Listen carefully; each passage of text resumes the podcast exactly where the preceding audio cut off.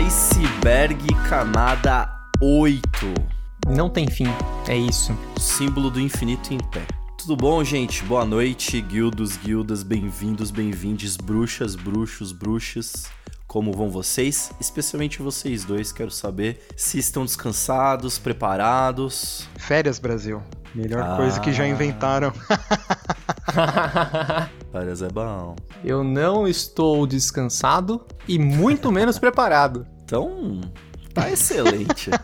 Pessoal, pra quem não conhece ainda essa série, a gente vai continuar navegando no que é chamado aqui de Iceberg das Regras de Magic. Já é o quarto ou quinto episódio dessa série. A gente tá explorando a camada 8 de 13. É uma série que tem feito bastante sucesso. E cada vez que a gente desce uma camada, a gente fala sobre regras cada vez mais cretinas do Magic em forma de quiz. Então eu elaboro aqui umas perguntas malucas pros meninos, eles dão o melhor aí pra tentar responder, mas no final quem ganha é a banca. Antes da gente começar, recados para quem nos acompanha. Estamos presentes no YouTube e no- nos agregadores de podcast, especialmente Spotify. Acompanhe-nos, comentem nos episódios do YouTube, deem o seu like, o seu subscriber. Por favor. A gente tem visto, assim, uma melhora, uma subidinha, a gente tá bem feliz com isso. Toda semana é uma novidade boa, assim, quantidade de plays e tudo mais. Vamos espalhar a palavra, porque aqui tem conteúdo, rapaz. Ô, louco! Guilda também é cultura.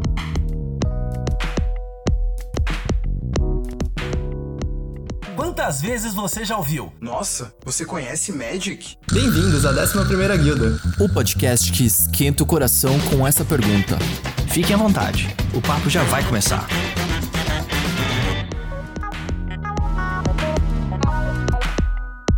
Sem mais delongas, vamos para o primeiro tópico da camada 8 da noite. Partiu. Juntos e Shallow Now, Ferilau. É agora. Bora. Só um disclaimer, eu tive que escrever meio aqui a pauta. Tá Eu bom. deixei pouco espaço para improviso porque Não tem como improvisar. A coisa ficou séria. É, vocês vão ver. A gente vai começar hoje com um problema que é incomum, Não é pauper. não é pauper, é incomum. E é um problema que volta e meia acontece nos mesões. E é muito legal entender esse conceito para conseguir, de uma vez por todas, entender quais são as suas opções, tá? Tá. O nome do problema é Requisitos e Restrições. É uma tradução, tá? Esse nome assusta, mas eu tenho um exemplo aqui pra gente começar, beleza? Uhum. Aí eu trouxe personas aqui pra instanciar os cenários, porque pode ficar um pouco complicado, mas vamos lá. A gente tem o seguinte cenário: Joana é a nossa primeira jogadora, e ela tem na sua mesa duas criaturas. Uma bem conhecida da guilda, eu já vou ler o que elas fazem, tá? A primeira é Tá. Huriktar, o Imbatível. Hum. Gabriel conhece. E o outro bicho é o Mestre das Crueldades. Vocês lembram desse cara? É o cara que bate e deixa você com um de vida se encaixar. Isso. Então, a Joana tem esses dois bichos na mesa. Ela tá no turno dela, ela vai entrar na fase de combate, eles não estão enjoados. Uhum. Hum. Vocês sabem o que isso quer dizer, né? Sim. Vai ter porrada. Mas pra audiência, vamos só reforçar aqui, porque tem uma regra desses, dessas criaturas que é importante aqui a gente fixar. O Huriktar é uma criatura lendária 6-6, que ela tem uma frase, uma habilidade que é o seguinte: ele ataca todo turno se apto. Uhum. E ele faz outras coisinhas mais. Ele tem vigilância, reach, dá 6 de dano quando baixa não creature spell. Não interessa aqui, por exemplo. O mestre das crueldades, ele é um demônio que ele só pode atacar sozinho. Uhum. Só que se ele atacar e não for bloqueado, ele faz a maldade que o Gabriel falou. Ele deixa o oponente com um de vida. Uhum. E ele tem eh, iniciativa e toque mortífero também, só pra dar, Só só pra dar dar aquele frente. saborzinho. Desmiscosta. Tô na moral. Então, resumindo, o Rurik precisa atacar todo turno. Tá. E o mestre só pode atacar sozinho. Tá bom. Começo perguntando: vocês sabem identificar nesse cenário desses dois bichos? A gente entrou na zona na fase de combate. Vocês conseguem explicar qual deles apresenta uma restrição e qual deles apresenta um requisito? Uhum. Você quer tentar. Quer lançar brabo aí, Felilão? O Master of Cruelties, se eu não me engano, é um requisito e, a, e o Horictar é uma restrição. Não, ao contrário. Ai, meu Deus. É o contrário, é isso. O Hurrikitar é o requisito e o, e o outro é restrição. Precisamente, porque um só pode fazer É. de Hum. determinado jeito e o outro tem que fazer de determinado jeito. O jeito que tá fraseado aí sugere pra mim que é o que o Felilau descreveu. O É. Hurrikitar é requerimento e o Master é restrição. Perfeito. Então, Rurik requisito, mestre é restrição. É isso aí. Aí, em Magic, existe uma regra de ouro que diz o seguinte: anotem. É preciso maximizar o número de requisitos Hum. sem violar nenhuma restrição. Tá bom. Então, Rurik tem requisito, o mestre tem restrição. Beleza? Você tem que Certo. maximizar os requisitos sem violar nenhuma restrição. Com essa informação em mente, eu vou passar pra vocês quatro cenários. Nossa, tá difícil essa prova, hein? Vai, vamos. É que é combinatório. Tipo, aí vocês vão dizer qual desses cenários que é o certo. Ah, múltipla escolha. Gostei. É, não é que é o certo, é qual é o legal. Ou quais. tá? Certo, certo. Cenário A. O Rurik ataca e o mestre não ataca. Uhum, B. O Rurik não ataca, mas o mestre ataca. uhum. C. O Rurik e o mestre não atacam. E D. Ambos atacam. É combinatório. Um ou outro, ou ninguém, ou todo mundo. Basicamente Certo. é isso. Ok. Agora eu quero que vocês é, lembrem da máxima, requisitos e restrições, Uhum. e tentem fazer uma conta por cenário. Pra... Porque é bem isso mesmo, tipo, quanto mais requisitos. Você sempre tem que maximizar os requisitos. Então a alternativa que maximizou os requisitos é a certa. Então é a que o Rurik ataca e que não cumpre nenhuma restrição e que não quebra nenhuma restrição é a que o Master of Cruets não ataca. Porque você não tira a restrição dele, que é. Ele tem que atacar sozinho, né? Sim. E o Rurik tem que atacar todo turno. Então tá certo, tá? Excelente. Essa daí foi só aquecimento, porque ainda a pergunta vem. Rapaz, Ah, só pra não. vocês sentirem Eu sabia drama. essa com Ó, maçãs. Jesus É, não, agora vai ser com gengibre, mano. Se liga. Bora. Bora. Então, só reforçando. Então, essa é, a opção foi a A, tá? Ela é a melhor porque Rurik ataca, mestre não. Requisito tá ok, não violou, ok. Rurik não ataca e mestre ataca, o requisito não foi atendido, mas a restrição tá ok, porque o mestre atacou sozinho. Uhum.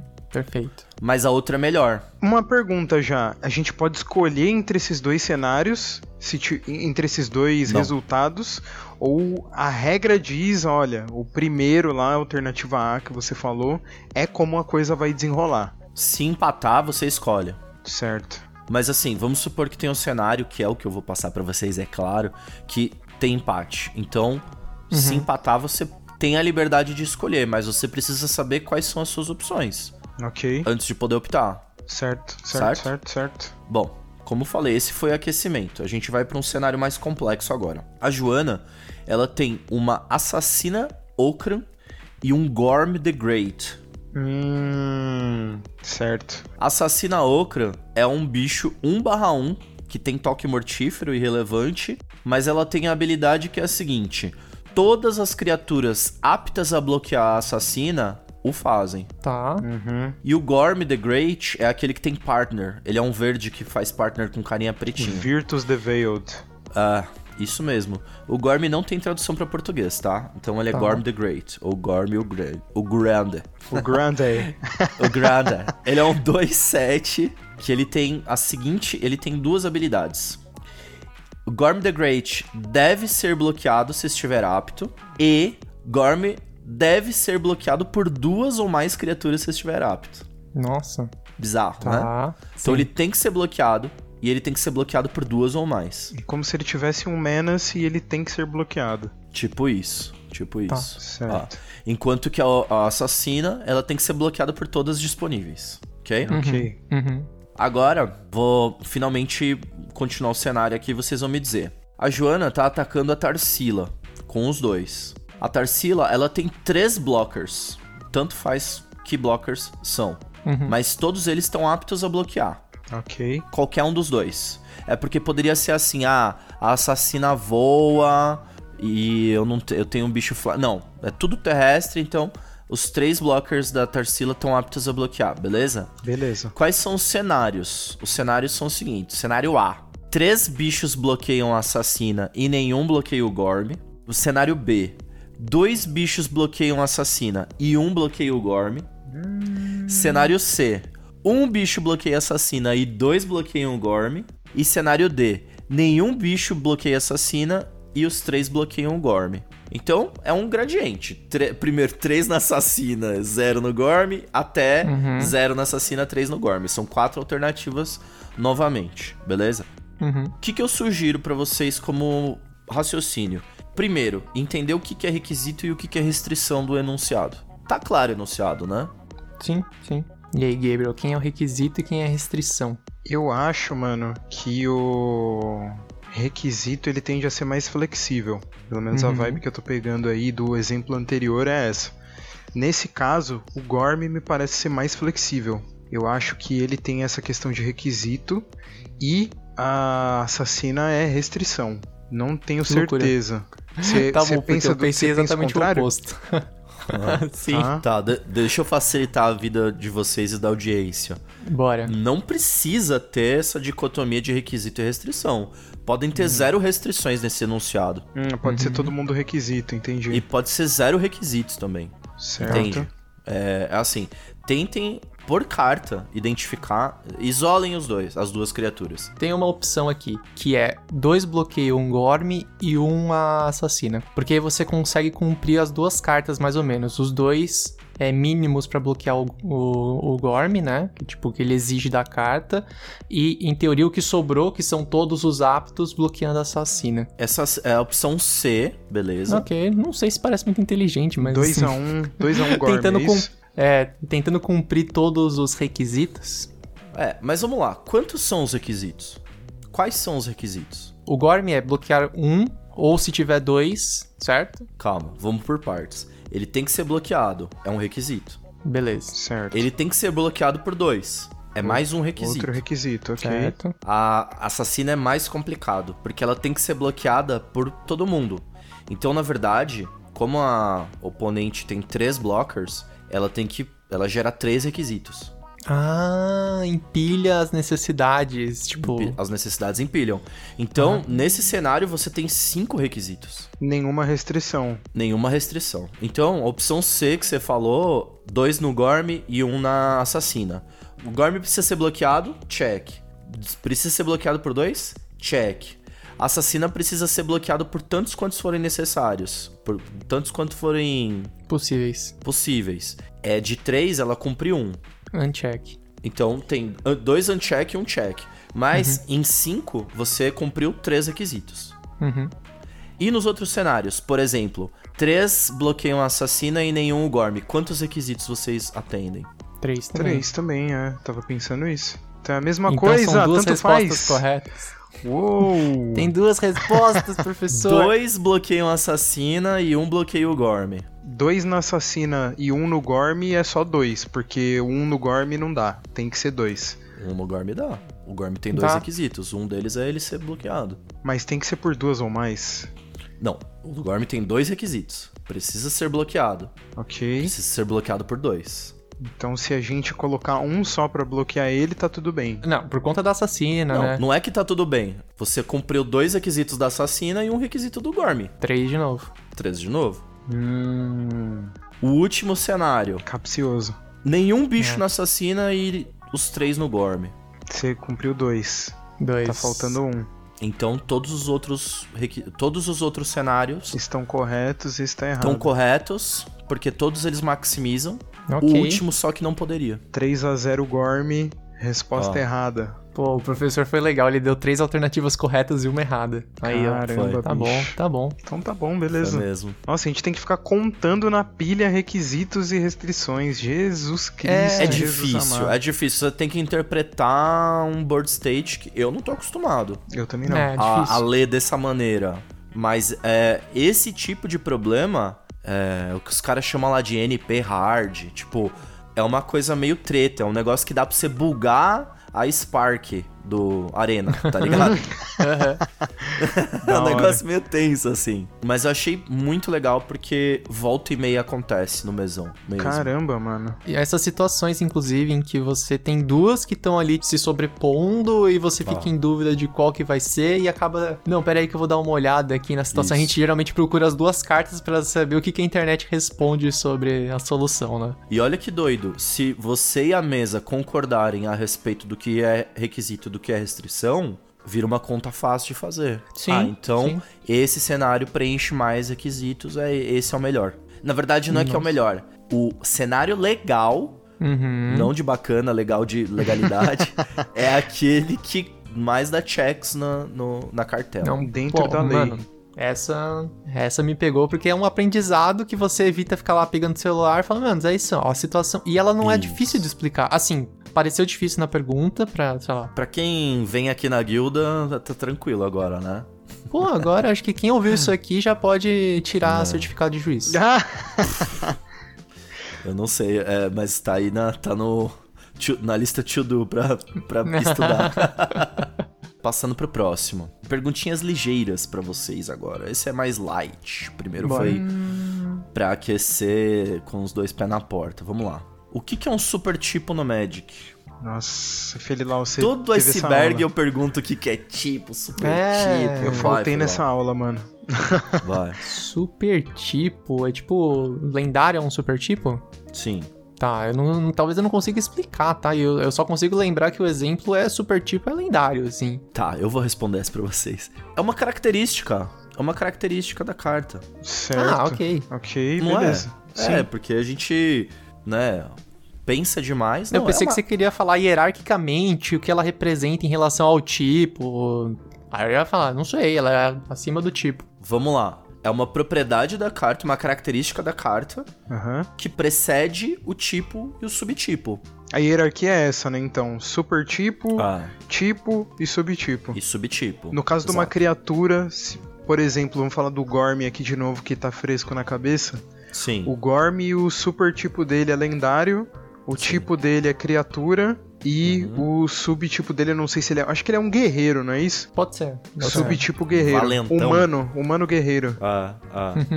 é, então. E aí o Magic caminha pra ter aquela coisa de raça e classe, não é? Ah, ele é um humano guerreiro, profissão e... Sim, ele bebe um pouco do, do RPG. Isso, mas ainda é uma bagunça. Mas não quero ir pra esse lado, não, ó. Então, tem quatro super tipos no Magic. No Magic do dia a dia, tá, pessoal? Vou pegar leve aqui. No Magic do dia a dia, tem quatro super tipos. Quais que vocês lembram? Ah, O lendário você já deu spoiler. Uhum. Ah, Nossa, vamos pensar. homem do céu, agora, Felilau, me ajuda aqui. Essa daí tá Hoje difícil, mano. Tem um bem fácil. Bem fácil. Bem fácil. Pô, agora eu vou me sentir mal, Que hein? todo deck tem. Quer Todo dizer, deck tem. pode ser um deck muito blingado, não tenha, mas... Básico. Todo deck tem. Ah, Básico, terreno básico, basic lane. Ó, Gabriel, a esquema é a gente pensar no nome em inglês, porque em português é terreno básico, mas em inglês é basic, basic land, land. que vem antes. Vamos lá, legendary creature. Legendary, Basic. tem outro bem, bem, bem famosão também. Pô, será que o contrário de Basic funciona? Não. Não, né? O que não é básico é non-basic. Non-Basic. Non-Basic Não é é um super, super tipo. tipo. Não é um super tipo. Errou! A negação não é, não, não é um tipo. Não vale como um super tipo. Me dá o, qual é o tipo que você tá pensando aí do super tipo? Qual é o tipo? É um encantamento? É um terreno?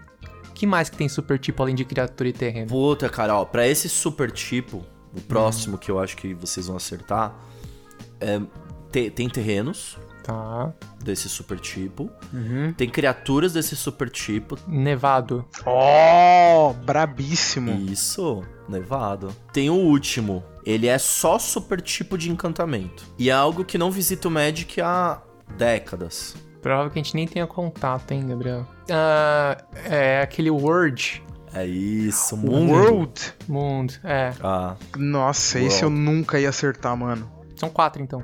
São quatro. Tem o quinto, que seria oficial, é Ongoing, que é um super tipo de es- esquema de Arcanime. Mas calma. É, Arcanime não é comigo, não. Esquece, esquece. É. Ó, agora vem a pergunta, finalmente. Manda. Qual a característica do super tipo mundo torna ele diferente dos demais super tipos? Hum, Nossa senhora, mano. O Gabriel provavelmente não vai saber, Frilau. Você vai ter que salvar ele. Já era, mano. Me passa a cola aí. É, vamos lá. Vou tentar aqui de algum conhecimento que eu não sei da onde eu obtive. Dos outros icebergs, a gente falou disso Provavelmente, quando você baixa uma carta com o super tipo mundo, a outra meio que sai de jogo. É isso, né? Ela É isso substitui. aí. Ela meio que sai ótima, né? Responde não querendo muito colocar a resposta. Sem muita que- certeza, mas é isso, com toda certeza. É, isso, né? É, é não, isso, é- é exatamente isso. Só pode haver um. Tá, Inclusive tem um paralelo com o que lendário um dia já foi, né? É, mas é meio paralelo assim, porque o lendário ligava para aquela permanente com aquele nome específico. Uhum. O mundo, ele é tipo um plane chase? É, eu tava pensando nisso. A diferença é que tanto o Plane Chase quanto os schemes, eles podem ficar, né? Pode ter mais de um ao mesmo tempo. Uhum. Tem fenômeno que gera circunstância de dois planos, é meio bizarro, né? Exato. É, no caso do mundo, é isso. Então, quando entra um. Independente de onde na mesa ele entra, todos os outros caem. Legal. E se por um acaso você, sei lá, tutora dois encantamentos tipo mundo e coloca simultaneamente na mesa, ambos caem juntos. Não, não fica um. Não vai ver timestamp, não vai ver nada, tá? Ok. Certo. Agora é o seguinte, o que que faz esses mundos caírem? Meu mundo caiu. Né? Nossa, mano, a língua tá coçando aqui. Vai, fala. Mas a gente vai errar se eu falar. Pode? Ah, é? State-based actions. Caraca, velho, é isso Tome. mesmo. Não esperava que ia acertar. Tem uma State-Based Actions, quem ouviu os outros icebergs sabe o que, que significam, que é justamente pra regra do mundo, que chama, Uhum. inc- inclusive chama World Rule, que é tipo regra do mundo. Que é, é uma SBA que fica fazendo essa checagem. Opa, tem, tem, Tem mundo, mundo tem aqui? mundo. Entrou mundo, entrou mundo, entrou mundo, entrou mundo. É o Garbage Collector. Mais chato que os caras perguntando se vai pagar o estudo turístico, né? Todo dia, É, todo nossa, dia é isso. Imagina, cara, se a gente lesse todas as SBAs assim no turno, olha, todos os bichos estão com a bunda zero. Tá, é. bicho. Nossa senhora. Beleza. Outra pergunta bônus aqui, só pra, Aí, ó. Pra A gente tá se- indo bem ele quer complicar a nossa vida. Vem, só vem. pra ver Vem. se vocês estão. Entra na pilha? SBA entra na pilha, Felilão? Ih, Esse rapaz. pegou, né? Eu fo- o problema é que eu participei de todos os icebergs. A pessoa mais despreparada. Assim, a pessoa que mais precisa aprender, claramente. não, não entra na pilha. Não entra na pilha. Tão despreparado nada. É 50-50. É 50-50, né? É isso aí. Ai, ai. Entrou, resolveu, foi pro campo, já era o outro mundo. Vamos avançar. Tarsila Do Amaral. controla. Pode ser? Um Abapuru 5-5. Produção. Desculpa. Brincadeira, brincadeira. Vamos lá, ó. Tarsila controla um desaprovar. A galera conhece pelo nome famoso em inglês que é o Dress Down.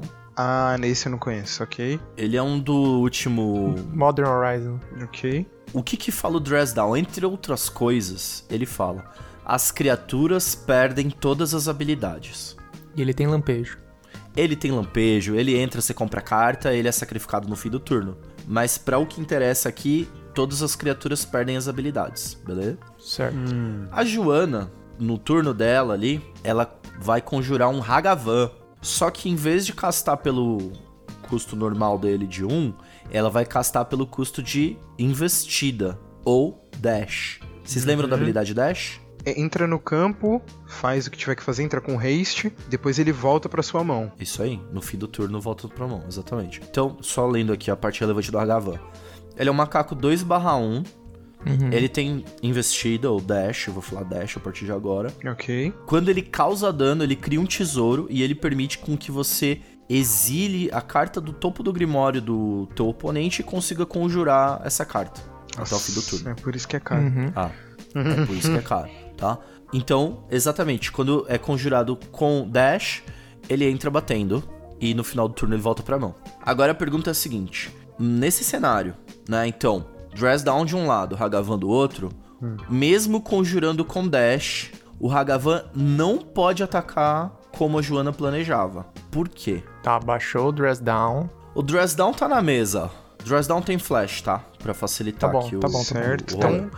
entrou na combat, a Tarsila castou um dress down. Pode ser. Ok. E aí. Ele perdeu o haste. O Hagavan perde o haste. Ele perdeu o dash, na verdade, não é? Putz, peraí. É, a, or- a ordem dos fatores. O ímpeto está atrelado ao dash, é isso, né? É, que ele entra com ímpeto se você conjurou pelo custo de dash. Mas vamos lá, vamos ver a ordem das coisas. É, Você mencionou que o Dress Down já está na mesa. E depois que o Dress Down já resolveu, já tá na mesa, a Joana tenta. Tenta não, né? Ela casta o Hagavan pelo custo de dash. É isso. Vamos precisar voltar no último episódio, fazer toda a regrinha de ordem de castar. Qual é a primeira coisa que a gente faz quando a gente casta? A gente anuncia, decide o Tem que custo. voltar um pouco mais, sabe, Freelau? Caramba, mais ainda? Sabe pra onde a gente tem que voltar? Lá pras camadas, pras layers do Magic. Essa pergunta fala sobre isso. Ah, aí lascou. Vou dar mais um direcionamento pra vocês. Certo? Pode ser? Pode ser, pode ser.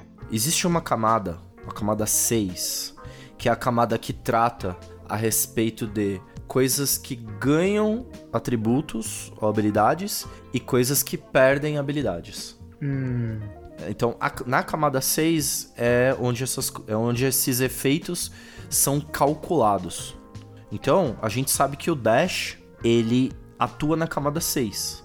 Uhum. Porque o Hagavan não tem ímpeto escrito nele. Ele ganha quando é castado pelo custo de dash.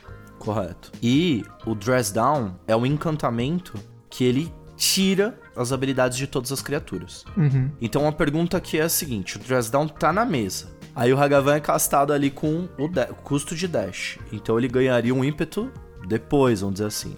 Isso influencia? A gente sabe que ele não pode atacar. Então a pergunta é: por quê? Nossa, a minha dúvida já tinha sido num- numa camada atrás, assim. Dresdown diz que todas as criaturas perdem todas as habilidades. Minha Sim. dúvida era a seguinte: será que ele já não perde o dash enquanto ele está na mão da, Tar- da Joana? Não. O Hagavan só é uma criatura quando ele tá em campo. Enquanto ele está na sua mão, ele é só um card. Exatamente. Quando ele tá na pilha, ele é uma spell. Correto. Ah, tá bom, tá bom, beleza. Isso, essa noção é boa, Gabriel. O elemento vai mudando, né? Sim. O nome de acordo com o lugar que ele tá. Dependendo da zona. Então a pergunta final é: ele não pode atacar. Por que ele não pode atacar? É isso? É, tipo, o qual é a matéria, a ciência, a regra por trás que impede o Hagavan de atacar? Tá. Eu acho que a checagem de habilidades é, acontece a cada etapa da pilha. Hum. Então, castou o Hagavan, o Hagavan resolveu ter uma criatura lá. Essa criatura, criatura por ter mesa. sido castada, tem uma checagem que acontece pra saber se ela foi castada com dash ou não. Tá. Foi castada com dash, ela ganha haste. E depois disso, aí eu não sei explicar a sobreposição das camadas e tal, mas depois disso acontece a checagem do Dress Down. E o resultado dessa checagem é que aquela criatura tem uma habilidade e ela tem que perder aquela habilidade. Basicamente é isso, tá? Só que tem um porém. Por isso que existem as camadas. Porque as coisas acontecem em momentos diferentes. E as camadas ajudam a gente a escolher o, o que, que sobra nessa matemática. Só que nesse exemplo, as- a- tanto ganhar ímpeto quanto perder todas as habilidades tem acontecido na mesma camada. E aí você tem duas ferramentas para desempatar isso. Uma dessas ferramentas é o timestamp, ou seja, você olha qual é o, o efeito mais velho, vamos dizer assim. Qual é o efeito contínuo mais velho, beleza? Entendi. Nesse caso, o timestamp ele não é suficiente pra resolver essa treta pra gente, Ah, Por rapaz, conta- e agora? por conta da natureza do efeito contínuo do dress down. Então, assim, é gerado um vínculo que é chamado de dependência, tá? E aí, quando esse tipo de vínculo é gerado, independente de quem foi castado primeiro, o, o efeito do dress down, que é essa coisa da negação, da remoção, prevalece. Não prevalece, porque deu empate em tudo, tudo que a gente já aprendeu de camada, tá na mesma camada, e aí a gente volta pra primeira camada do iceberg, que era o não prevalece. É isso que você tá me dizendo? Tem- é, é tipo como se fosse uma regra de ouro, né? Aham. Então, além de ser o efeito mais velho, por ele carregar uma cláusula de negação, então ele tem prioridade sobre uma cláusula de ganho de habilidade ou de adição de alguma coisa. É, assim, não é a única característica dele, né? De tirar, mas também acontece que o Dress Down é um, algo, é um efeito global, né? Ele tira de Sim. todos, enquanto o Hagavan só dá pra ele mesmo. Então, é, eu acredito que por uma soma de motivos, o Dress Down tem mais força do que a, a questão do Dash ali, tá? Tá ligado? Certo. Então, a resultante pra esse cenário específico é o Dress Down sendo mais forte e o Hagavan não tendo a habilidade dele. Ok. Complexo. Complexo. Então, e mesmo que assim, o. Por exemplo, o Dress Down é castado em resposta à entrada na combat. Uhum. O Hagavan também iria perder o ímpeto, do mesmo jeito. Não ia poder ser declarado como atacante. Exatamente. Agora, uma pergunta bônus ainda dentro desse cenário. Hum. O Hagavan volta pra mão da Joana no final do turno? Volta porque ele foi castado com dash, é isso. O Dash fala assim: no fim do turno volta pra mão. Beleza. A gente entendeu também que o Dash fala: ganha ímpeto. Eu tenho uma pergunta. O Dress Down, ele é destruído quando? No final do turno. É ao mesmo tempo, as duas. Ó, o, tanto a resolução do Dash quanto a resolução do Dress Down, em teoria, são ao mesmo tempo. Eu acho que sim, viu, Ferilão? Aí teria Tá. uma ordem de pilha, né? Tipo, o turno do player não ativo entra por último e é resolvido primeiro. Então, tipo, o Dress Down voltaria, depois o. Mas não Bem é isso. É, não é relevante pra essa pergunta. O que é relevante pra essa pergunta, a resposta, e é uma coisa meio difícil, mas vai cair mais pra frente isso também, é. Ixi. Tem uma coisa que o Dash faz na pilha que é um delayed trigger. Um gatilho. Gatilho agendado. É um gatilho agendado. Esse gatilho, ele é agendado quando o Hagavan tá na pilha, ainda quando o Hagavan é spell. É, eu tava achando que era isso, porque Quando assim. o Dress Down não consegue ver. Exato, ele vai ver quando o Hagavan é uma criatura. Tipo, esse efeito Ah. de volta pra mão, não sei o que lá, não é o Hagavan ganha o texto, volta pra mão no final do turno. Eu acho que é Ah. uma informação que fica isolada dele quando ele foi castado. E aí o encantamento não vê, por isso ele volta. Ah, então ele volta. Exatamente. Ah, rapaz. Bem treta esse Dress Down. Nossa senhora. Bem treta. E o Hagavan foi só, tipo, boi de piranha, que é dash, né? A treta toda Ó, é com a Mais um motivo dash. pra ninguém usar Hagavan, mas... Bom, vamos seguir. Esse daqui eu tive dificuldade pra gerar contexto pra vocês. Vamos ver se vai dar certo. Joana controla uma forja mística. Nossa, não conheço. Ó, é uma carta que diz assim: é um artefato e ele tem alguns textinhos. Primeiro, você pode olhar o card do topo do seu grimório a qualquer momento. E também ele fala: você pode conjurar o card do topo do seu grimório se ele for um card de artefato ou um card incolor que não seja terreno. Olha o requisito aí. Tá, ok. A Forja fala isso. Ela tem mais uma habilidade lá que você vira, paga um, exila a carta. Se for um artefato e se for incolor, não terreno, pode conjurar. Isso, correto. É isso aí. Tá bom, ok. Agora, o lance é o seguinte, boys. Eu vou falar quatro cartas Uhum. que podem estar no topo do grimório da Joana. Hum. Eu quero saber qual ou quais a Joana poderia conjurar do topo do grimório com a Forja Mística. Carta A. Arvoredo Dríade, ou Dryad Arbor. É um terreno criatura e ela é verde. Tá escrito Dryad Arbor é verde. Beleza? Carta B. Profeta da Distorção, ou Prophet of Distortion. É uma criatura que costuma mana azul, ele é 1/1 e ele tem Devoid, ou Desprovido. Não tem cor. Correto. Devoid é uma habilidade que diz: essa permanente não tem cor, essa mágica não tem cor. Ok, beleza. Carta C é a Bird, Birg. ou Bi Birg. Ah, aqui tem uma face, uma face deus. Ok. E a outra é o Harnfell, que é o chifrinho, né? Exatamente. Então ela tem duas faces, o lado o fonte é Birg e o atrás é Harnfell. Na frente ela é uma criatura, atrás ela é um artefato. Isso que é relevante bom. pra pergunta. E carta D é um subjogador da vontade. Volta e meia a gente fala desse cara aqui. É Will Bender. É uma criatura azul. Ele é um duas manas, 1/2 e ele tem metamorfose ou morph. Recapitulando, pra parte que é relevante. A. Dryad Arbor, terreno criatura, que é verde. B. Profeta da Distorção, que é um Eldrazi com Devoid. C. A Birg ou Birge com Harnfell, Double Face de criatura artefato. E D. O Subjugador da Vontade, que é um bicho com Morph. Ok. Tá. Quais dessas cartas que a Joana consegue conjurar com a Forja Mística? Eu não sei, porque eu tô com muita certeza. e Eu com certeza tô também. errado. E, e assim, eu tô com C e D podem ser conjuradas. A C desde que seja como artefato. E a D desde que seja pelo custo de, de morph. A não pode, porque é um terreno. Aí já descumpriu um requisito. Além de ter cor. E a B, porque ele só vai ter o The Void quando ele estiver em campo. Eu discordo. Eu acho que é B e C. Por que não o D? Agora eu quero entender. O D, mano, a criatura tem cor. O Uhum. morph é um efeito que você faz com ela. Entendeu? Então, assim, Ah. mesmo que você conjure ela pelo, pelo custo de morph, eu acho que essa regra aí da, da Forja Mística observa a cor da carta. Se ela tem se você vai castar pelo morph, se você vai profetizar ela, se você vai fazer qualquer coisa com ela, não importa. O que importa é a cor da carta. Se ela tem cor, tá fora do, do, do, do alcance da Forja Mística. Mas eu não conjuro ela como uma 2/2 incolor? Sim, sim. Mas eu acho que isso é um efeito de uma carta que tem cor.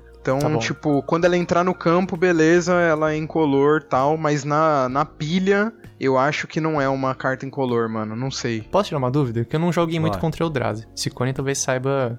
Vai lá. The Void parece ser uma característica de Eldrazi, então é isso. É isso mesmo. Vamos lá. É, se eu tiver uma carta que se importa com cor e eu for olhar a sua mão, Ciccone, você tem esse The Void. É, sei lá, a carta é azul e aí tá descrito assim que ela tem The Void e aí eu falo assim, é, faça o oponente descartar uma carta azul. Eu descartaria essa carta com The Void? Não. Então o Gabriel tá certo. Eu pensei que precisava estar no campo pra ter o The Void. Acho que faz sentido, mano, o teu raciocínio. Parece que é tipo uma habilidade de uma criatura. O The Void, ele é um CDA. É um Characteristic Defining Ability. Ou habilidade definidora de característica. Então, funciona em todas as zonas, até fora do jogo. Então, ok, o B Tá. tá ok, o C tá ok conjurando como artefato, Hum. É, a E o Birg, D? o lado da Birg não pode. definitivamente. Mas o D, O D do eu não acho que Morph- teria três opções corretas. Já tô no, no modo vestibular. Chuta C. Porque, ó, você pode conjurar. Hum. Vou usar o argumento que o Ciccone spoilou pra gente aí. O Morph não é um CDA. Se fosse um CDA, beleza. Poderia.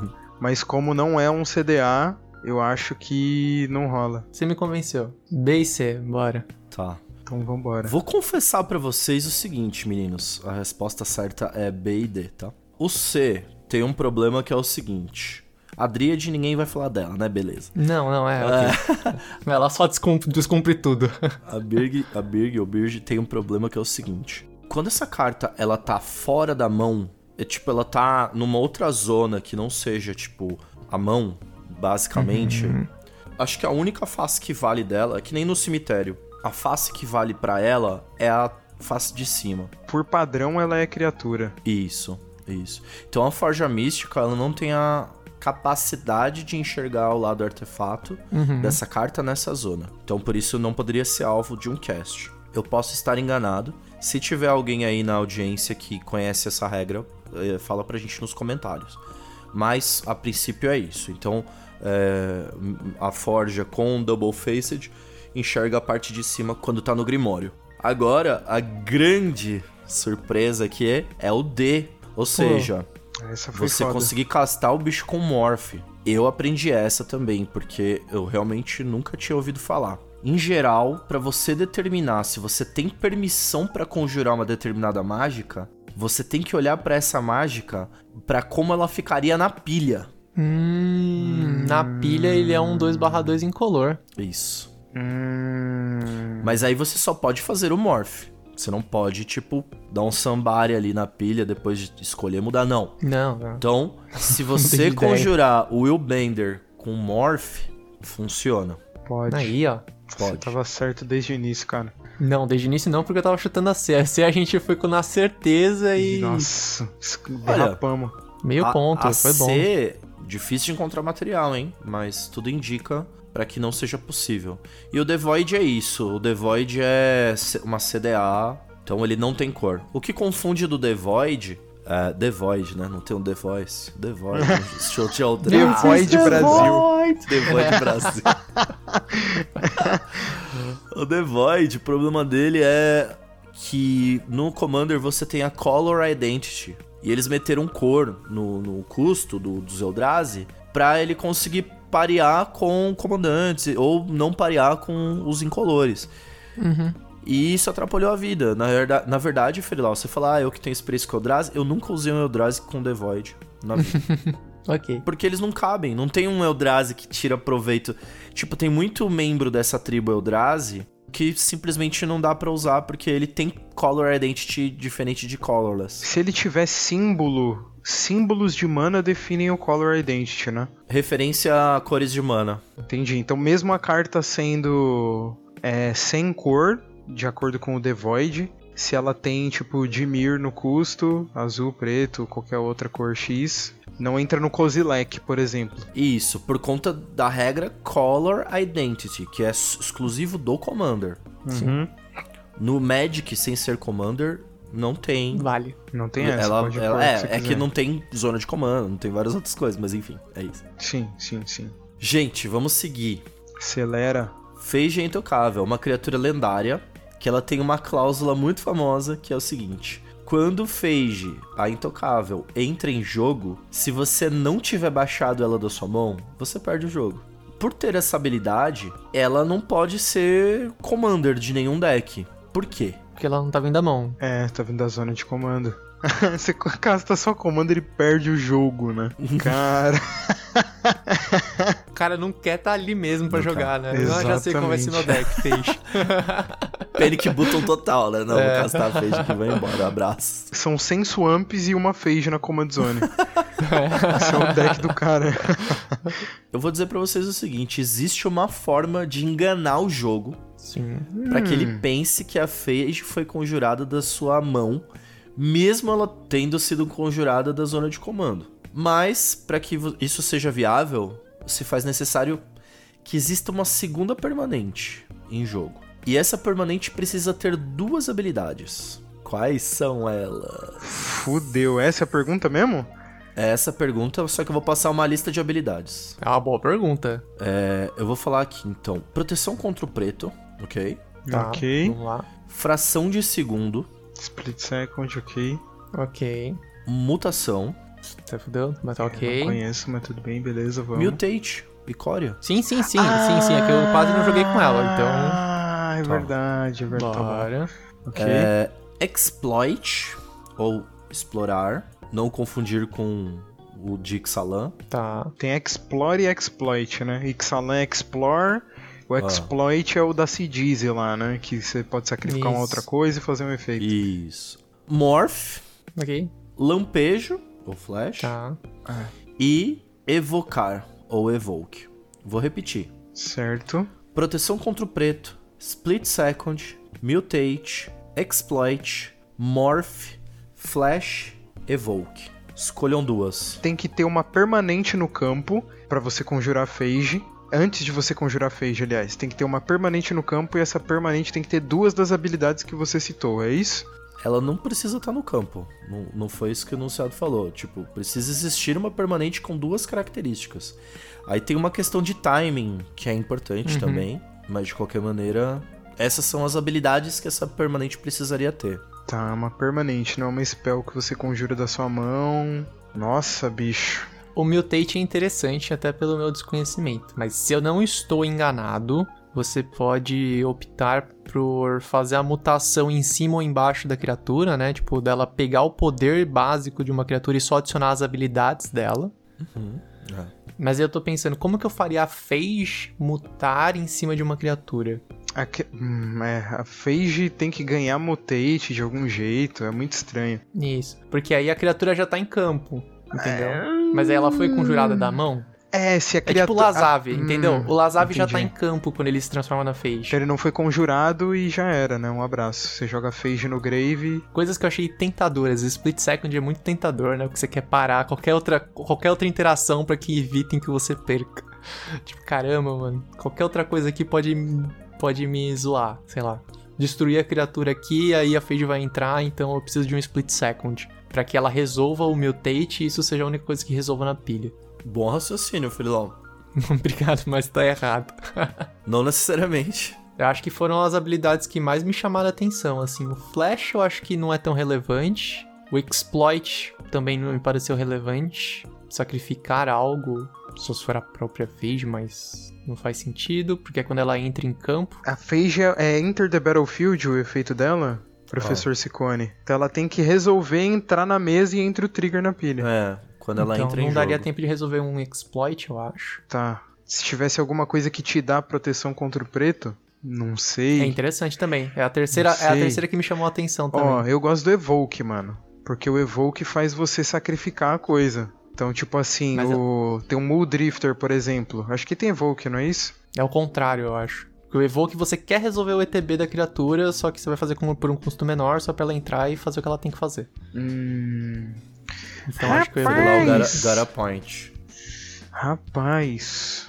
Agora, como que eu vou fazer essa Phage mutar num- numa outra criatura em split second? Aí eu deixo pros universitários. Ferilau escolheu metade, né? O Gabriel escolheu É. outra. Vai. Nossa, mano, eu tô muito perdido nisso, cara. Eu diria que proteção contra o preto. Tem que ser alguma coisa que te dá proteção contra o preto e aí você fica vivo. Tipo, vai entrar o trigger da Phage na pilha, você faz proteção contra o preto em você mesmo no, na- em resposta. E aí. Em split second. É, prote... então vamos ficar proteção contra o preto e split second, é isso? Vamos errar assim mesmo? Eu acho que sim. Então vambora. Vamos lá. Mano, magnífico a imaginação. Olha, eu vou só falar mais uma coisa. Proteção não é porque proteção ela de- protege contra o debit, né? Dano, encantar. E ó, alvo. outro, outra camada do iceberg aí. Eita. Foi. Então, nada do trigger da Phage dá dano em você, dá alvo em você, ou dano, qualquer coisa do gênero. Então, Lamentável. a proteção não é suficiente. Ok. Vamos, vamos tirar as coisas. Evoke o Ferilau matou. Evoke não é. A proteção não é o suficiente. Tá. É, split Second tá legal esse raciocínio. Mas o Split Second por si só, ele só diz que nada pode empilhar em cima daquele efeito. Uhum. Né? Eu pensei como, uma, como se fosse um, um seguro, sabe? Sim. Do que você vai fazer. Ele não é necessário, de fato. Se ele apagasse a pilha, tudo bem. Aí. Ah, não, esquece. Tem o Sundial of the Infinite. Que se ele já estivesse na. Aí não é uma das habilidades que você listou, né? É. Mas é um negócio que termina o turno. Então você poderia, na resposta do trigger da Phage, terminar o turno, vai pra end step e o trigger não resolve, já era. Talvez desse certo, sim. É, é uma, uma questão. Ó, mas vamos tirar o Split Second. Não é Split Beleza. Second também, tá? Então sobrou Mutate, Exploit, Morph, Flash. Ó, eu, eu acho que o Flash não teria relevância nesse cenário. Uhum. Qual, qual seria a diferença de você fazer a Phage em Instant Speed ou não? Mas não é a Phage, é aí que tá. É outra carta que pode estar na Entra sua em mão. Flash pra resolver a... Isso, aí ela Hum, pode verdade. ter um ETB que faz um esquema que interage com a Phage de algum jeito. Então nós temos Flash, Mutate e... que mais? Exploit e Morph. Exploit e Morph. Sabe por que eu não acho que é Exploit nem Morph?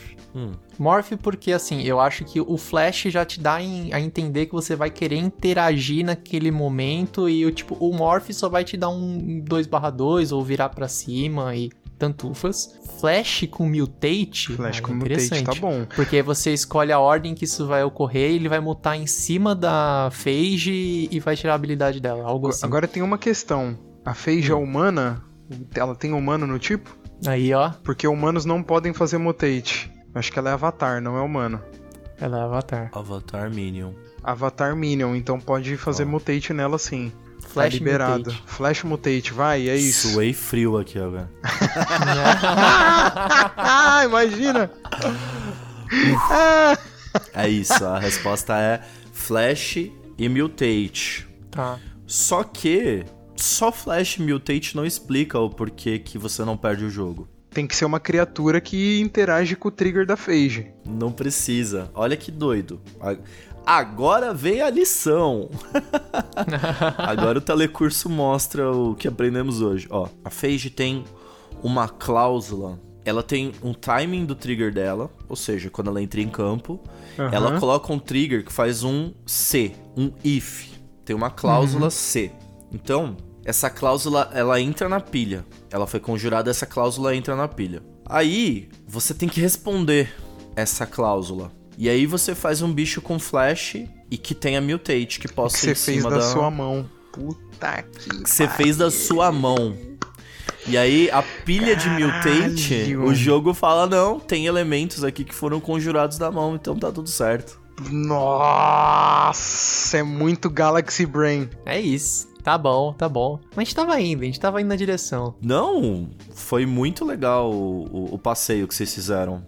É, o que eu tava pensando era na hora de encontrar. Eu já tava imaginando com a criatura em campo e algo do tipo, ah, então significa que a Phage vai entrar como se ela já estivesse em campo, como Lazave. E aí o Split Second eu, eu pensei como uma proteção. Só que aí você não consegue resolver o mutate como a criatura já tava lá. Ah, eu tava ah, nesse trevo. Eu falei, pô, a criatura já tá aqui, como que ela vai mutar? É Cara, o Flash. Faz sentido. pertíssimo. Se fosse como uma instant, a gente poderia castar a Phage Hum. e de qualquer lugar que não vai ser a Command Zone, porque a carta que eu vou falar não, não tá na, na identidade de cor. Nem é de Magic. Mas se você fizer uma Phage e depois você fizer um Teferis Protection em resposta, não acontece nada com você, depois você volta e tá tudo certo? O que tá na stack resolve.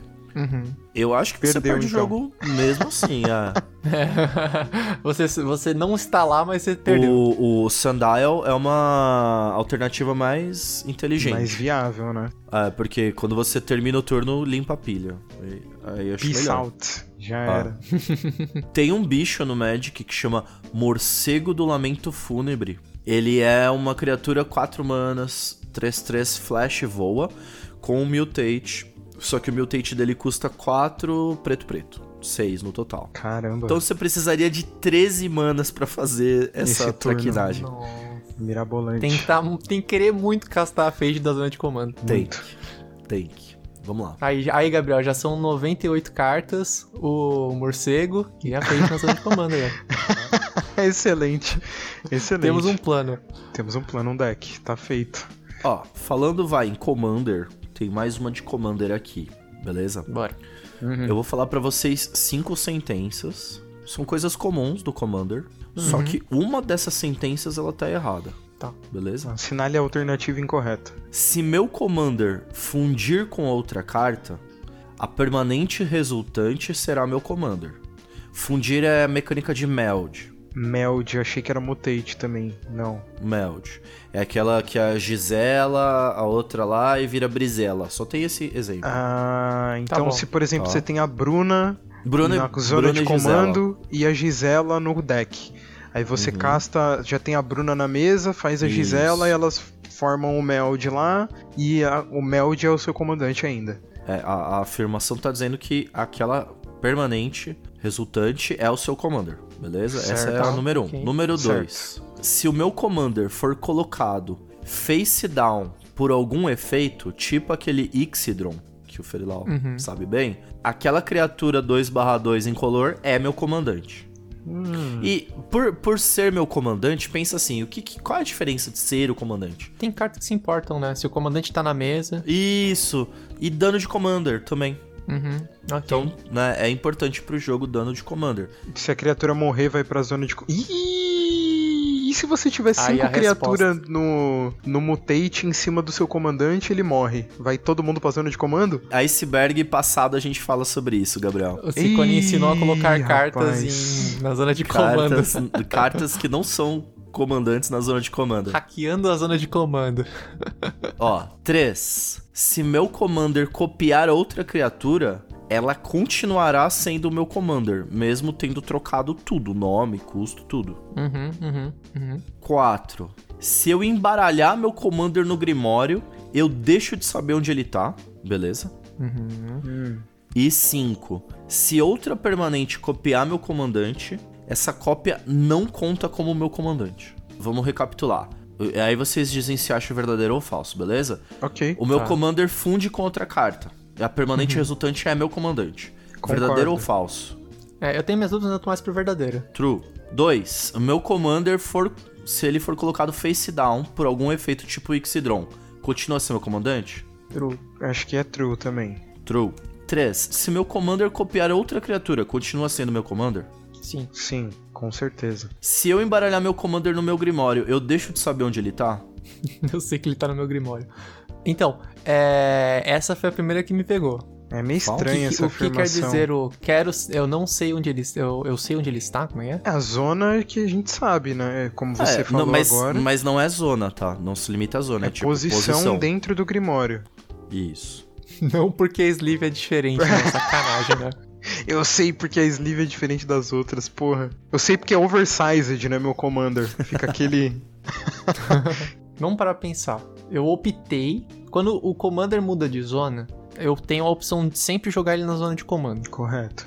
correto? Sim. Independente da zona que eu vou colocá-lo. Sim. Então vai pra mão, vai pra, pro exílio, Ó. vai pro deck. Hum. Então eu tenho a opção de jogá-lo, mas é a opção. Eu poderia embaralhá-lo. Eu tô, eu tô brincando com a questão do da sleeve diferente, mas é uma coisa agora que me parou pra pensar. Vamos lá, uma situação em que me forçam a embaralhar e eu opto por embaralhar. Uhum. Temos um problema aí. Houston, we have a problem. Eu sempre coloco a sleeve do comandante diferente. Aí eu tô tentando entender se. Será que esse raciocínio é pré-histórico, essa história de pode colocar outra sleeve pra não confundir, é tipo um conhecimento intrínseco do ser humano que ele sabe que o comandante sempre será rastreável? Algo do tipo, ó, coloca uma sleeve. Uma pessoa lá no passado, quando o comandante começou, o primeiro comandante falou: põe uma sleeve diferente porque você sempre vai traquear essa carta. Não sei, tô chutando. Pra ordem prática, eu coloco uma sleeve diferente justamente pra encontrar rapidamente a carta do Commander. Exato. Sim. Mas será que isso tem algum histórico, sabe? Uma coisa do tipo, olha, porque você Tá. sempre vai traquear essa carta. Entendi. Tô Ah. pirando cabeção Eu aqui. tô imaginando que as regras do Magic nem levam em conta que você use sleeves, cara. Tipo assim, não, deve, não é possível que tenha uma regra do Magic que fala você não pode colocar sleeves de cor diferente no seu Commander. Porra, Verdade, verdade, tá de verdade. sacanagem, Verdade, né? mas pode ter uma regra do Magic que diz que você tem que traquear a sua carta de Commander. Você tem que saber onde ela tá. Isso sim. Eu não acho que seja, mas aí você quebrou meu argumento, porque as cartas de Magic até hoje têm o mesmo fundo, porque a ideia é que o jogo é expansivo, que ele vai sempre ser o mesmo e você vai poder jogar com as cartas. Asterisco, né? E se o seu Commander tem duas faces? Esse é o asterisco, esse é o asterisco. Não, mas aí você usa as cartinhas que substituem, né? Isso, Double Face. A sentença é: você não vai saber onde o seu comandante está. É isso? Eu deixo de saber. Deixa de saber. Eu acho que é verdadeira, você vai deixar de saber. Se a gente levar em conta que não vamos usar sleeves e esse Tá. asterisco também de que seu commander pode ter duas faces, então eu acho que você deixa de saber sim. Tá, vou colocar como true. E a última é: se outra permanente copiar meu commander, essa cópia não conta como meu commander. Puta, aí fudeu, né? Porque essa daí parece muito certa. Aí a de trás parece que é falsa, por consequência. Mas sabe pra qual que eu tô indo pra falsa? A primeira. Ih, rapaz. Calma aí, a última, verdadeira ou falsa na concepção de vocês? É isso que a gente tá falando, parece verdadeira também. Então, verdadeira. A primeira, se meu commander fundir com outra carta, permanente resultante será meu commander.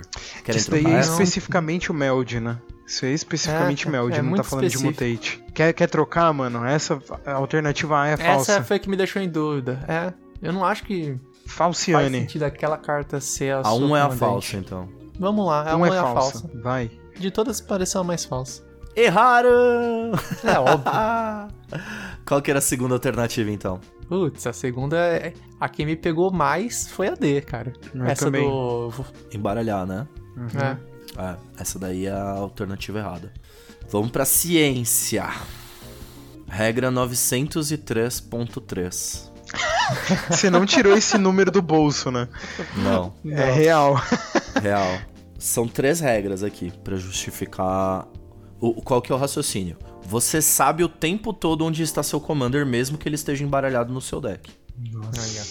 Santa Carta Razoré. marcada. Você Ok. deve saber, só que é paradoxal e eu vou explicar por quê. Cada deck tem uma carta de criatura lendária e regra do Commander, tá? Cada deck, anexo do Commander. Tudo que for 9.900 é relativa a Commander. 900 Commander, ok. Cada é, deck tem uma carta de criatura lendária designada como seu comandante. Essa designação não é característica do objeto representado pela carta. Em vez disso, é um atributo da própria carta. E essa carta tem essa designação mesmo quando muda de zona. Então, a carta, ela nunca deixa de ser seu commander, independente da circunstância. É um sticker pra colar na parte de trás da carta. Pode ser. Resolveu o problema. A sleeve resolve. A sleeve resolve. A sleeve resolve. Sim. Mas essa regra, ela tem uma contradição embutida nela. E eu vou explicar por quê. Hum. Regra 401.2. Cada grimório deve ser mantido em uma única pilha virada para baixo. Uhum. Os jogadores não podem olhar ou alterar a ordem das cartas em um grimório. E por olhar é tipo, você não pode virar e olhar, Uhum. ok? Ok. E você não pode mexer na ordem. Essa regra fala isso. Beleza. Aí, regra 701.20a. Para embaralhar um grimório ou uma pilha de cartas com a face para baixo, você embaralha as cartas que compõem essa pilha de forma que nenhum jogador saiba a sua ordem. Então, existe uma contradição entre essas duas, essas três regras na realidade. O Magic diz que o tempo todo você tem que saber a posição do seu comandante, mas tem outra parte da regra que fala que se você souber a ordem, você tá roubando no jogo. Você tem que continuar embaralhando, entende?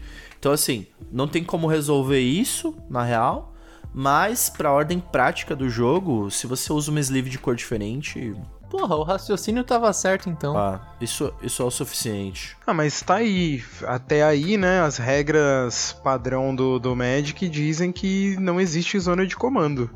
Mas aí chegou o comando e ele falou: Ah, existe é. sim. Não, mas vai Então- atualizando, vai atualizando. É isso. Mas é interessante, né? Eu acho assim. Eu não sei como deve funcionar num competitivo. É um edge case, porque como o Freelau falou, mano, por que, que eu embaralharia meu comandante no meu Grimório, né? Uhum. Numa mesona casual, ter, o seu, como- ter a sua sleeve diferentona ali, não vai cair o mundo, né? Então, tudo bem. Sim, sim. É um paradoxo. Você faz Ah. isso pra gerar um paradoxo e empatar o jogo. Tipo isso, ó. Ah, board state impossível. Cracha. É, gera um buraco negro, né? De tipo, caramba, Ah. o, o jogo é sugado e. E sabe o que é pior, cara? Assim, no cliente digital é muito fácil de resolver isso, né? Tipo, você, quando você tá navegando no Grimório face down ali, pode ter alguma um olhinho, alguma marcação que diz, ah, seu comandante é isso aqui. Uhum. Só que pode ser que nem a qualquer momento você consiga fazer esse check, tá ligado? Tipo, você Sim, pegar seu baralho... Porque você teria que tirar de Ah. ordem. Você não pode fazer isso. É muito contradição Ah, e paradoxo. eu E tem outra coisa também, por exemplo, a quantidade de cartas no seu Grimório é uma informação pública. Então, se alguém chegar pra você e perguntar quantas cartas tem, você tem que contar. E se você contar, tipo, você vai ter que passar carta por carta. Se ela Você tiver qualquer marca, comandante. você vai conseguir ver essa marca. Então, Uhum. é isso. Vamos avançar aqui, meninos. Bora. Teisa Karlov e Garota Massacre. Vixe, essa é complexa. Vamos lá. A Joana tem uma Teisa Karlov na mesa. Ok. A Teisa tem uma habilidade que diz o seguinte: se a morte de uma criatura fizer com que uma habilidade desencadeada de uma permanente que você controla seja desencadeada, aquela habilidade será desencadeada uma vez adicional. Uhum. Então, panarmônico para quando uma coisa morre. Duplica o efeito. Death Harmonicon, como diziam os gringos. E aí, a Joana vai conjurar uma outra carta que é a Garota Massacre, ou Massacre Girl, que ela diz o seguinte: quando Mass Garota Massacre entra no campo de batalha, cada outra criatura recebe menos um, menos um até o final do turno, e toda vez que uma criatura morre neste turno, cada criatura que não seja a Garota Massacre recebe menos um, menos um até o final do turno. Então, Ok. na prática, a Garota Massacre é assim: ela entra, dá menos um, menos um pra geral. Morreu uma? Morreu uma, repete, dá menos um, menos um pra geral. Morreu, menos um, menos um. Então é um efeito meio cascata. É se uma ou mais criaturas morrerem pelo efeito triga uma vez adicional ou é a cada criatura que morrer? Toda vez que uma criatura morre. Então é pra individual o trigger. Ah. Como a Teisa na mesa e a, a Garota Massacre, a Joana espera que com isso os triggers da Garota Massacre dobrem pra que haja essa destruição completa e absoluta do board. Beleza? Jesus amado. Mas não é isso que acontece. O, a Teisa ignora o efeito da Garota Massacre. Ignora. Ignora. A pergunta é, por quê? Nossa, porque a Teisa morreu, né, no Eu massacre. ia falar isso, é. A Não. Teisa foi pro limbo junto. Não, não é por que isso. Que a Teisa ignora, mano. Ah, O efeito é trigger de morte, confere. Vamos lá, vamos fazer os checks, né? O que, Ah, que a Teisa vai. per- pede, né? Ela É. pede um, uma permanente, uma habilidade desencadeada de uma permanente. certo? Ok. A habilidade da, da Garota Garota Massacre, é desencadeada. Check. Sim. A primeira não, a Hum. primeira é de ETB, mas as subsequentes têm a ver com morte de outras criaturas. Mas as subsequentes. Ah, então, se nem a é- primeira resolveu, acabou a cascata. Mas ela diz, repita esse efeito? É isso que ela fala? Toda vez que uma criatura morre neste turno, cada criatura que não seja Garota Massacre recebe menos um, menos um até o final do turno. Uma coisa importante pra vocês que não estão tendo um auxílio visual. O trigger da Garota Massacre, tu- todo o texto da Garota Massacre tá num parágrafo único. Uhum. Tá. Hum.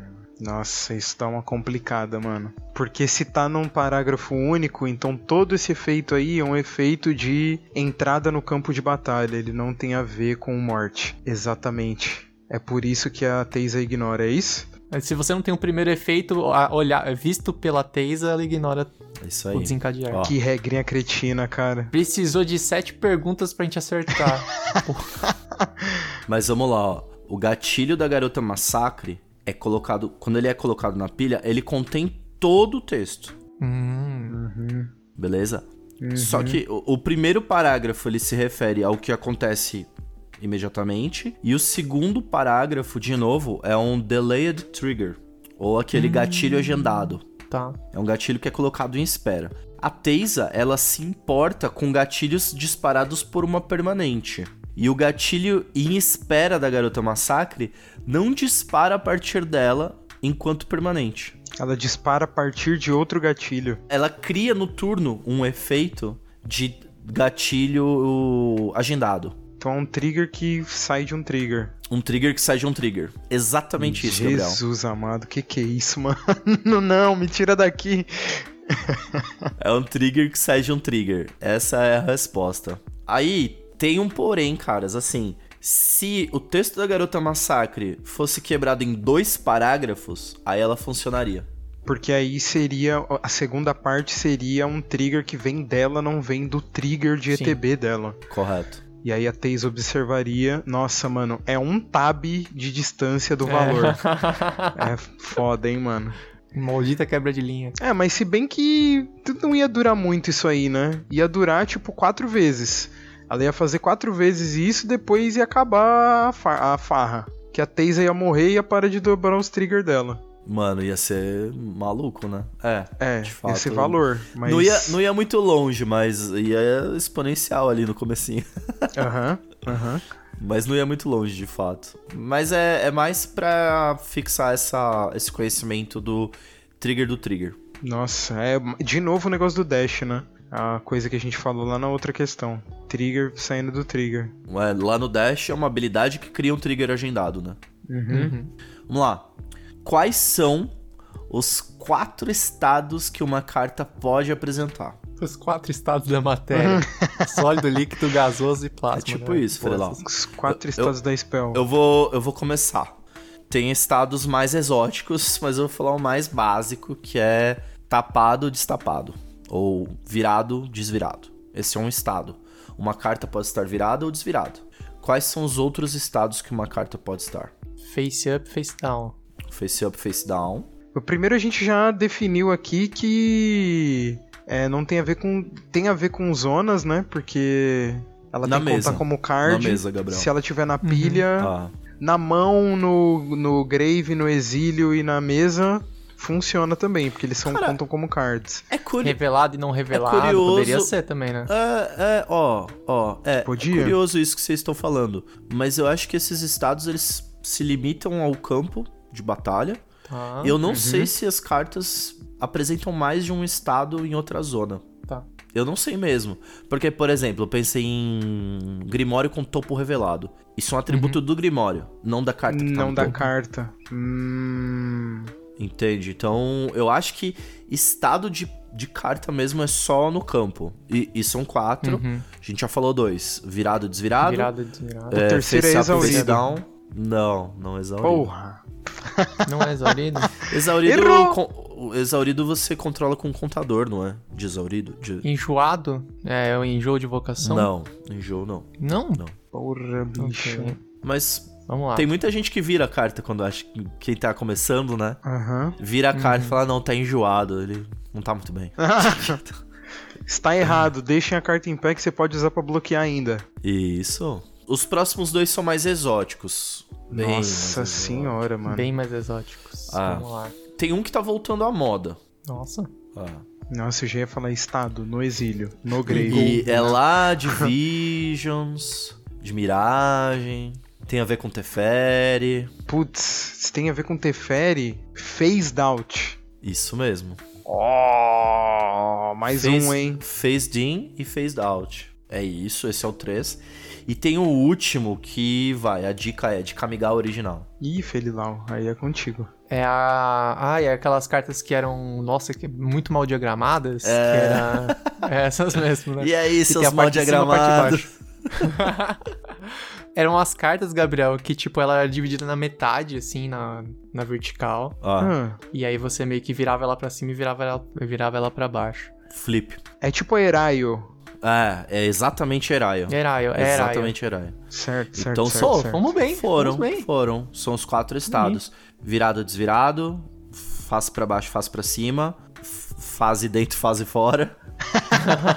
e girado e não girado, ou flipped, unflipped, ok? Agora, considera o seguinte. A Tarsila controla um Lazave multifário. Você paga X, não precisa virar, não precisa nada. Paga X e você ativa o seguinte, o seguinte efeito.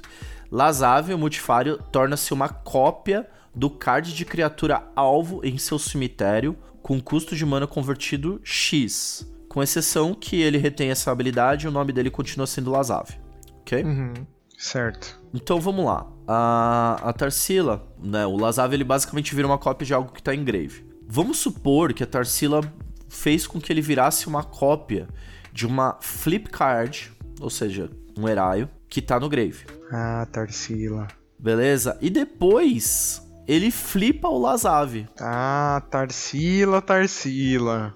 Complicando a nossa vida. Poxa. E como ele retém a habilidade, e depois ela vai lá e copia outra carta do cemitério que tem a habilidade de flip também.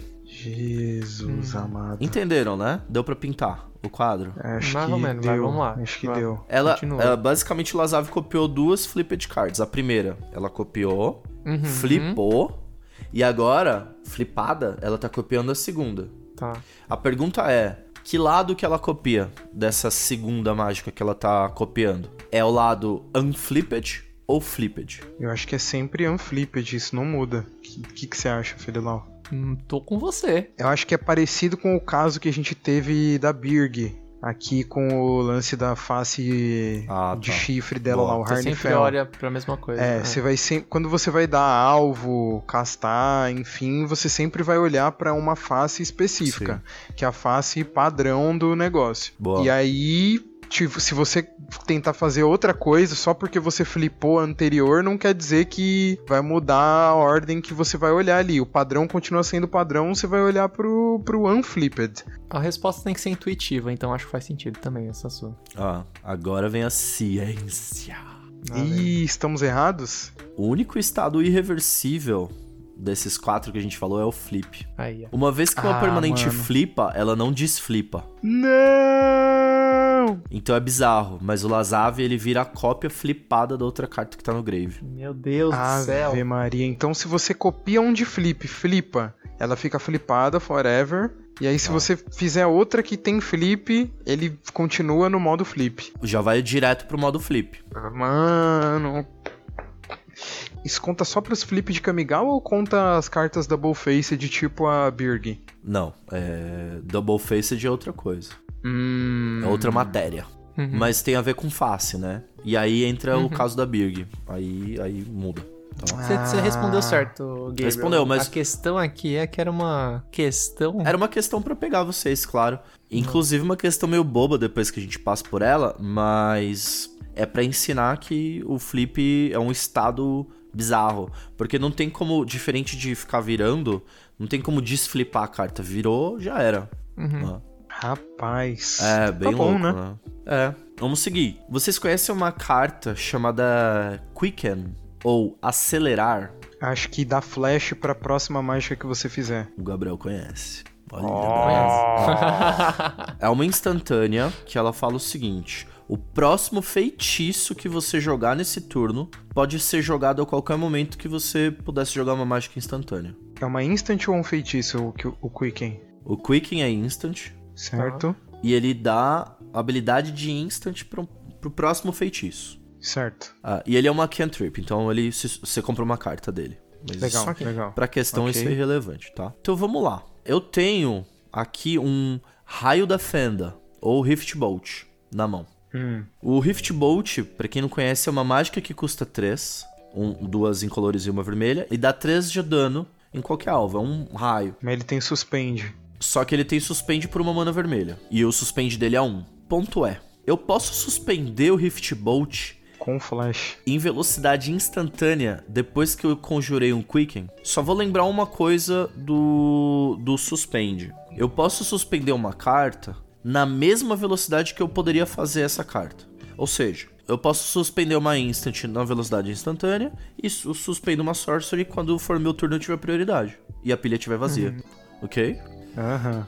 Então é isso. Aí a pergunta de novo. Eu posso é, suspender o Rift Bolt em velocidade instantânea depois que eu fiz um Quicken? Eu acho que não pode. Por que, que você acha isso? Porque o flash ele não muda o tipo da mágica. Logo, ele não muda a velocidade que o suspende vai observar para determinar a velocidade em que você pode fazer o suspende. Então, tipo assim, você deu flash pro negócio. O Quicken. É, você deu flash pro próximo, pro Rift Bolt. Ah, pra próxima, tá. Você abriu. Ah, ah, tá, beleza. Você abriu, o Rift Bolt não deixa de ser um sorcery, porque você deu flash pra ele. Entendeu? Ele ainda é um sorcery. Sim. E então, o suspend vai olhar pra isso e não pro Ah, flash entendi. Beleza. Pra determinar se você pode suspender só no seu turno ou Boa. em qualquer momento como instant. Então eu acho que não não suspende com como instant não. Você vai ter que esperar o- a sua prioridade aí pra fazer no seu turno. Eu tô com você, Gabriel. Existe a lógica. A lógica existe. Se o suspende. A se lógica existe. A, a lógica existe, Pensa mas a gente quer. já foi traído algumas vezes. É verdade. Mas ah. se o suspende olha pro tipo da carta, você realmente você não tá mexendo no tipo Ele da não carta. olha, tá? Ele respeita o tipo da carta, né? Não é que ele olha pra cima na linha de texto. "Oh, ah, Ah, deixa eu ler aqui. Ah, fake. É o quê mesmo? Beleza. então, mas se ele tem que respeitar, aham. Ah. é, o não vence o sim. Bom, vamos lá. O Quicken, ele existe justamente pra mexer com essa característica, pra você conseguir fazer uma- um feitiço instant speed. Funciona. Tá. Ah, não, cara. Eu vou reprovar, mano. Então é possível você suspender o Rift Bolt como uma mágica instantânea por conta do- de ter feito um Quicken. Beleza, então eu fiz isso. Eu fui lá e suspendi um Rift Bolt Instant Speed. Porque eu tinha resolvido um, um acelerar, um Quicken nesse turno, beleza? Hum, hum, Eu ainda tô nesse turno, eu tenho outro Rift Bolt na mão. uhum. E dessa vez eu quero conjurá-lo pelo custo real dele. Três manas. Tá. Eu consigo fazer esse Rift Bolt em velocidade instantânea? Nossa, eu acho que não. Consegue. Consegue sim. Hum. Ah, consegue. Tá bom, então eu vou Consegue. mano, consegue porque. O consegue. Sabe tá por- negando a lógica. Vai. Tô negando a lógica, porque toda vez que eu segui a lógica, ela me traiu. Agora eu vou negar a lógica três vezes. Não, vamos lá. o que aconteceu? O texto do, da cartinha aqui da Flash Aham. é na hora do cast. Ó, vamos lá. O próximo feitiço que você jogar nesse turno pode ser jogado a partir a qualquer momento que você pudesse jogar uma mágica instantânea. Assim, na tradução ele tá falando jogar, mas pode colocar conjurar. Tá bom. Conjurar, cast. É, o que acontece? A gente burla a, o suspende, mas como ela ainda não foi jogada, ela ainda não foi conjurada, você ainda fica na pilha com essa possibilidade de fazer o próximo. Nossa, mano, é muito roubado isso, cara.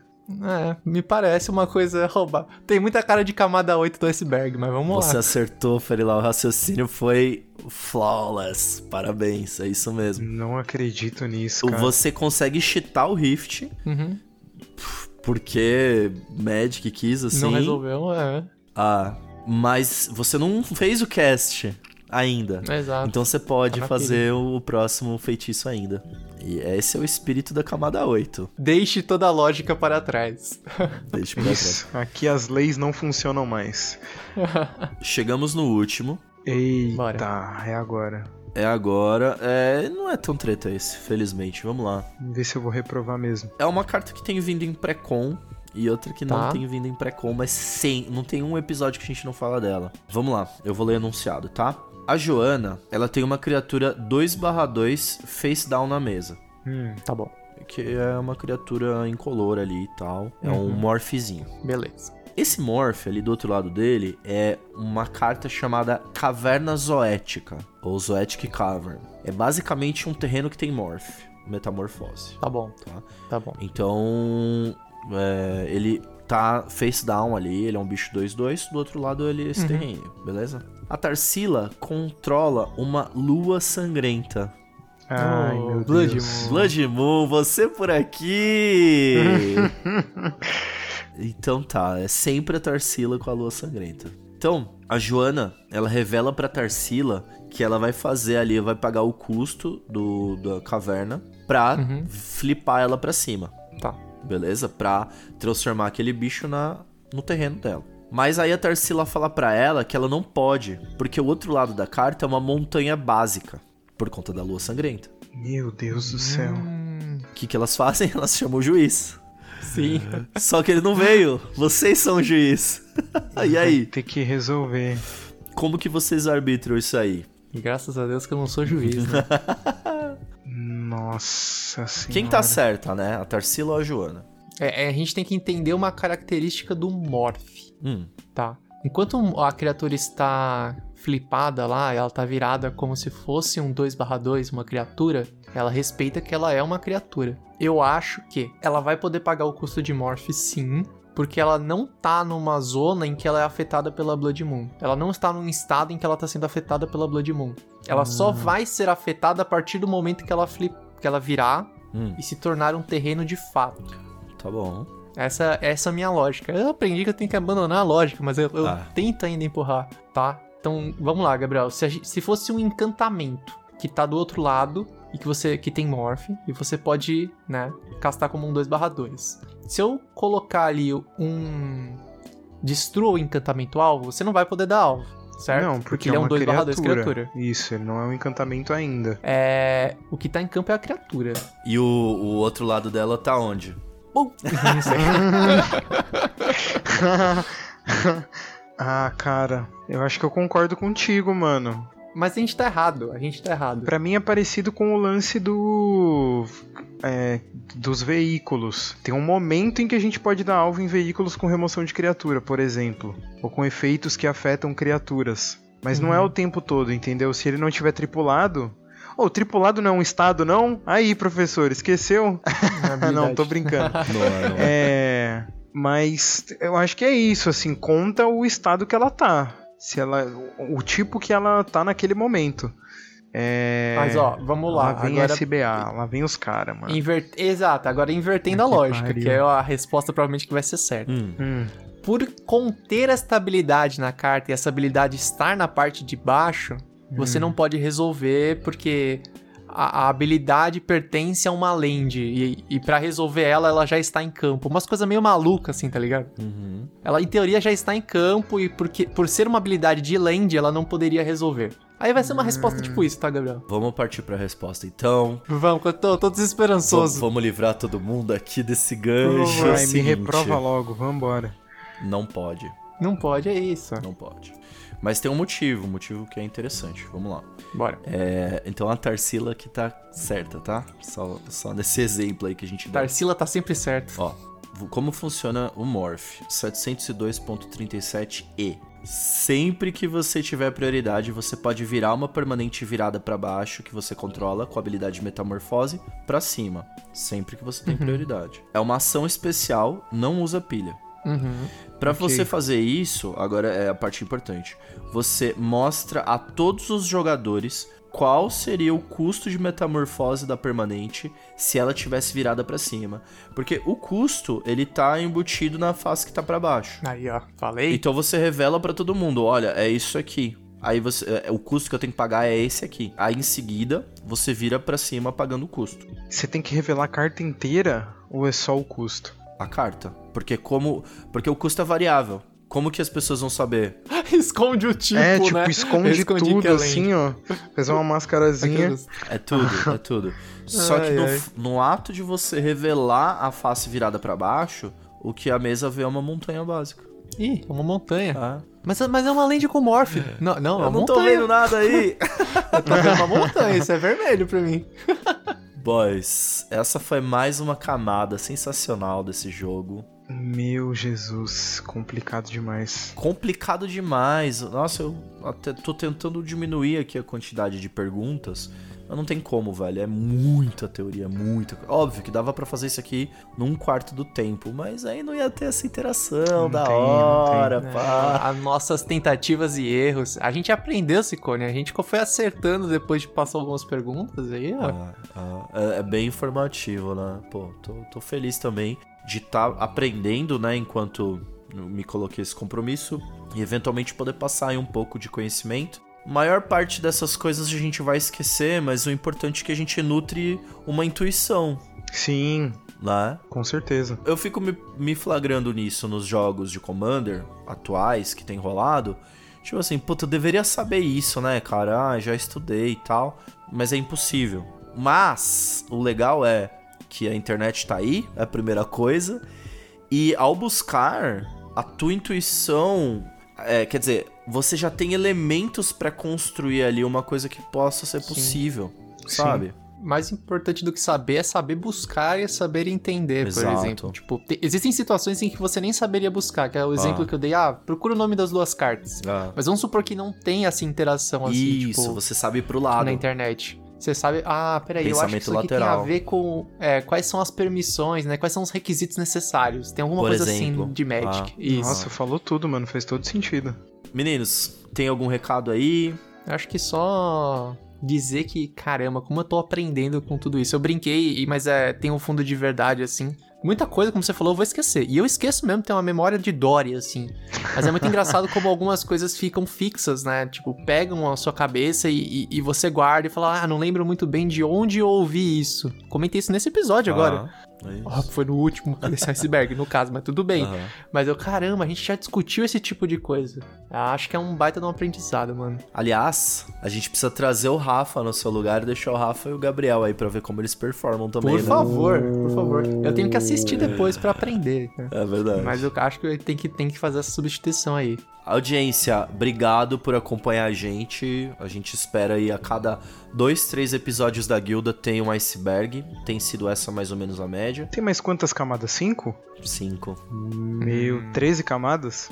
É. Assim, pra qualquer criador de conteúdo seria um oásis, né? Tipo, nossa, vou ter coisa pra caralho pra falar. Mano, é mó treta, cara. Sim, é melhor não ter esse, É uma esse oásis. maior treta, sim. E coisas muito específicas, vocês podem perceber nessa pauta que a lógica das minhas perguntas é, mano, eu não concordo, eu acho um absurdo e eu tenho que responder contra a minha intuição. E a pauta toda foi assim, né? Sim, total. Mas é isso, eu agradeço de novo a paciência e tamo aí pro que deve é. Façam perguntas nos comentários se tiverem, deixem aí o seu joinha, ajuda a comunidade, ajuda nós e um abraço pra vocês. Falou meninos, falou audiência. Valeu. Valeu, meu povo. Até mais.